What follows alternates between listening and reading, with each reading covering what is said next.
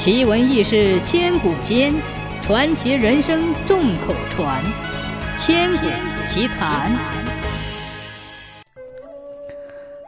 传说包拯能日审阳间，夜审阴间，不管什么冤案，到了他手里都能真相大白，百姓都称他为包青天。包拯小时候就一身正气，火眼高，能看见常人看不见的东西。有一天，包拯路过一座宅院，忽听见有人大喊，他回头一看，见是两个狰狞的厉鬼，一个面色青绿，一个獠牙如锯，正抖着铁链套在一个年轻女子的脖子上，拉着往外走。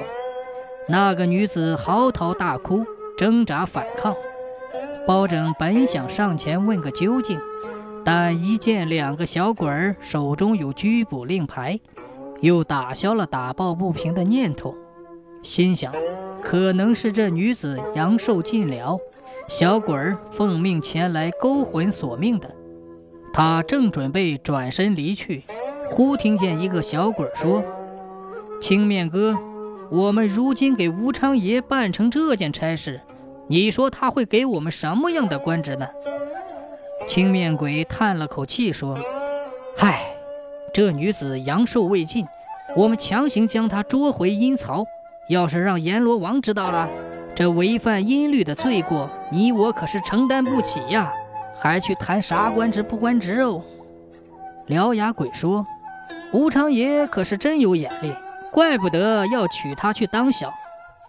青面鬼说：“哎，他倒好，老婆娶一个又一个，就是苦了我们这些当差的，左右为难呐。”包拯一听，心里明白，原来是阴司无常看中了这俏丽貌美的姑娘，差这两个小鬼儿来把她捉到无常殿去当三姨太。包拯勃然大怒，恨得咬牙切齿。哼，阴间本来是清算罪孽的地方，律条严明，没想到无常明知故犯，乱居人命。俗话说得好，大路不平旁人铲，莫说是一个无常，就是阎王爷，我这个不平也打定了。他一步跳上前去，伸开双臂拦住了两个小鬼的去路，要他们两个立即放人。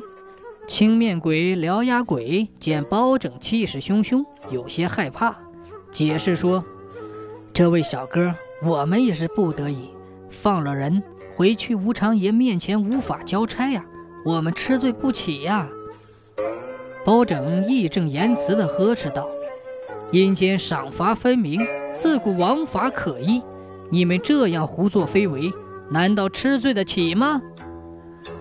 两个小鬼儿面面相觑，无言以对。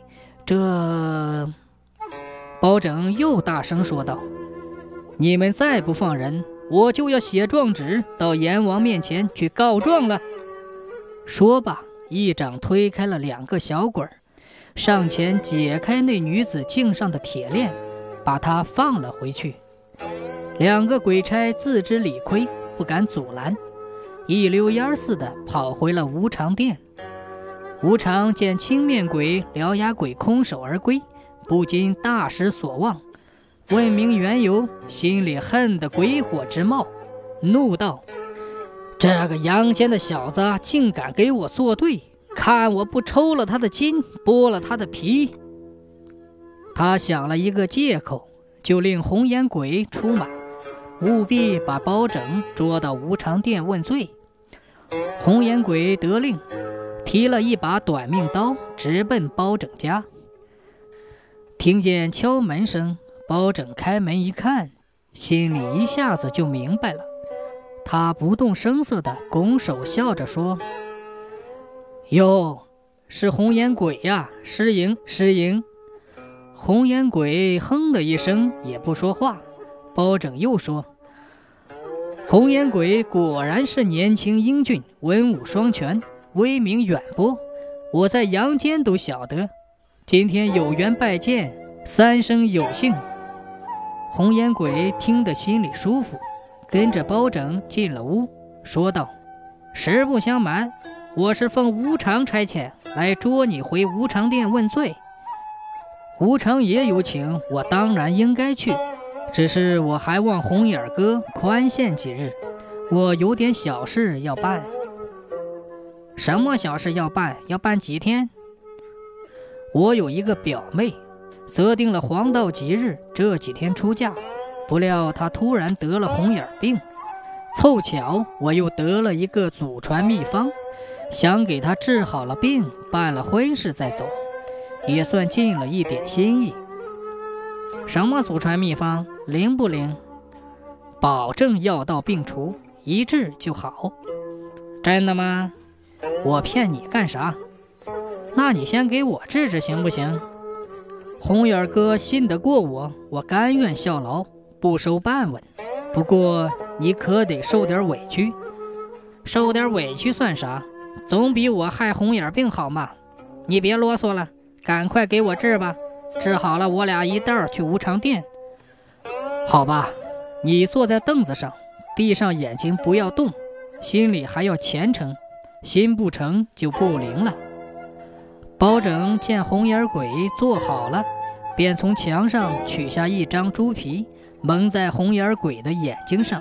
又用麻线缠紧，说：“这味特效药，再用火烤一烤就见效了。”边说边取出一盏油灯，在红眼鬼眼前来回烘烤。红眼鬼一心要包拯给他治好红眼病，坐在那里任他摆布，吭都不吭一声。谁知道猪皮用火一烤，油都流出来了，粘在鬼骨上，剥都剥不掉。包拯见时机成熟，抽出一根断魂鞭，往红眼鬼上猛抽，一边抽还一边骂。红眼鬼眼睛看不见，躲也躲不了，直痛得哭爹喊娘，抱着脑袋哇哇怪叫，好不容易才逃了出来，跌跌撞撞地爬回无常殿了，对无常说：“无常爷，包拯太厉害了。”我抓不来他，无常一听，气得暴跳如雷，对坚定鬼说：“坚定鬼，你去把包拯给我抓来。”坚定鬼不敢怠慢，不一会儿就来到了包拯门前，气势汹汹地说道：“包拯，你殴打鬼差，该当何罪？快滚出来受绑！”包拯此时正坐在桌上吃饭。头也不抬地说：“你先进屋坐下歇一会儿吧，我吃了饭就跟你去。”坚定鬼说：“我才不上你的当呢！谁知道你在屋里设了圈套没有？那你就在外面坐着吧。雷都不打吃饭的人，你总要让我把这碗饭吃完吧？凳子都没有，怎么坐呀？那你等着，我给你找个凳子去。”包拯走进屋，找了一个装榨菜的坛子，又在坛口抹了油，搬出来放在坚定鬼面前。坚定鬼一看是个坛子，就坐下了。谁知道越坐越滑，越滑越往下坐。他憋着劲儿想站起来，结果越用劲儿越往下坐，不一会儿整个身子就坐进坛子里去了。只剩下一个脑袋露在外面。包拯拿出一根棒槌走出来，像敲鼓一样敲他的头，打的坚定鬼变成了尖头鬼，脑袋上也蹦起了一个个的青包。三打两打，把坛子打破了。坚定鬼跑回地府，见了吴常，说：“吴常爷，包拯果然厉害，我也抓不来他。”无常见状，肺都气炸了，把桌子一拍，吼道：“我就不相信他有三头六臂！这回我要亲自出马，非把他抓来不可。”他骑上千里马，一溜烟似的上了路。不一会儿，无常就来到了包拯家门前，见包拯给一匹皮包骨头的驴刷毛，无常喝道。包拯，你好大的胆子！走，跟我去地府受刑。吴常爷，小人知罪了，你饶了我吧。”包拯嘻嘻地说：“饶了你，我饶了你，十八层的刑罚可饶不了你。那您稍微等一会儿吧，你是千里马，小人徒步跟不上。等我把这头驴的毛梳好，就骑上它跟您走。”包拯一边梳着倒头驴，一边瞅着无常的脸色。无常朝那匹驴子看了一眼，说：“他站都站不稳，还能骑吗？你别耍心眼了，快走！”无常爷，您这就不懂了。你别小看我这头驴，他可是头神驴，少说也有八千年的道行了。我拍一拍他，他走一百；我打他一鞭，他跑一千，能日行万里呢。无常一听，心里活动开了，暗想：我当无常也当了这么多年了，走遍阴曹地府各地，还没见过有这样的神驴。如果我能得到它，今后出门就更方便了。他眼珠一转，计上心来说道：“包拯，那我们俩换一换吧。”“哦，不行不行，这可是我们家的传家宝，说啥也不换。”不换也得换，我的马只能日行千里，你的驴却能日行万里。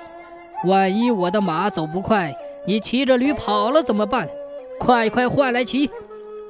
你既然不放心，那就换一换吧。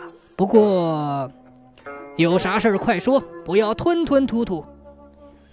我这神驴不认人，只认衣，要换就得连衣服一起换了。不然，神驴看出骑在背上的不是我，把你摔伤了，我可担当不起呀。这有啥了不起的？换就换吧。他俩换了衣服，包拯穿上无常的龙袍，戴上软翅平钉冠，骑上千里马，一扬鞭，先走了。不多一会儿，就来到了无常殿。众鬼只当他是无常爷爷，忙问。无常爷爷，包拯抓来了吗？包拯坐上椅子说：“抓来了，在后面。”再说无常爷穿上包拯的衣服，骑上老驴，拍他一下，老驴动都不动；打他一鞭，还是不走。无常爷大叫一声：“不好，上了包拯的当了！”举起鞭子，狠狠地抽了几鞭，那老驴一下就倒在地上了，拉都拉不起来。到了半夜，吴常才连滚带爬地赶回了无常殿，都气歪了。他走到正殿，刚想上座，却见包拯坐在他的椅子上，气得连话都说不出来。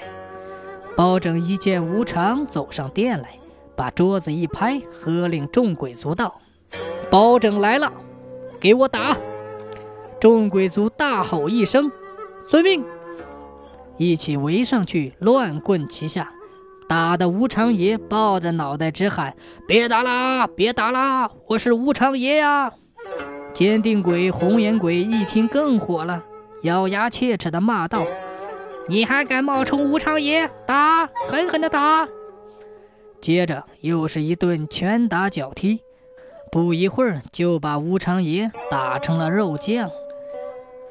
从那以后，包拯就在无常殿当起了无常爷，包拯就能夜审阴间了。再说阎王爷知道这件事情之后，也夸赞包拯智勇双全，也默许了包拯。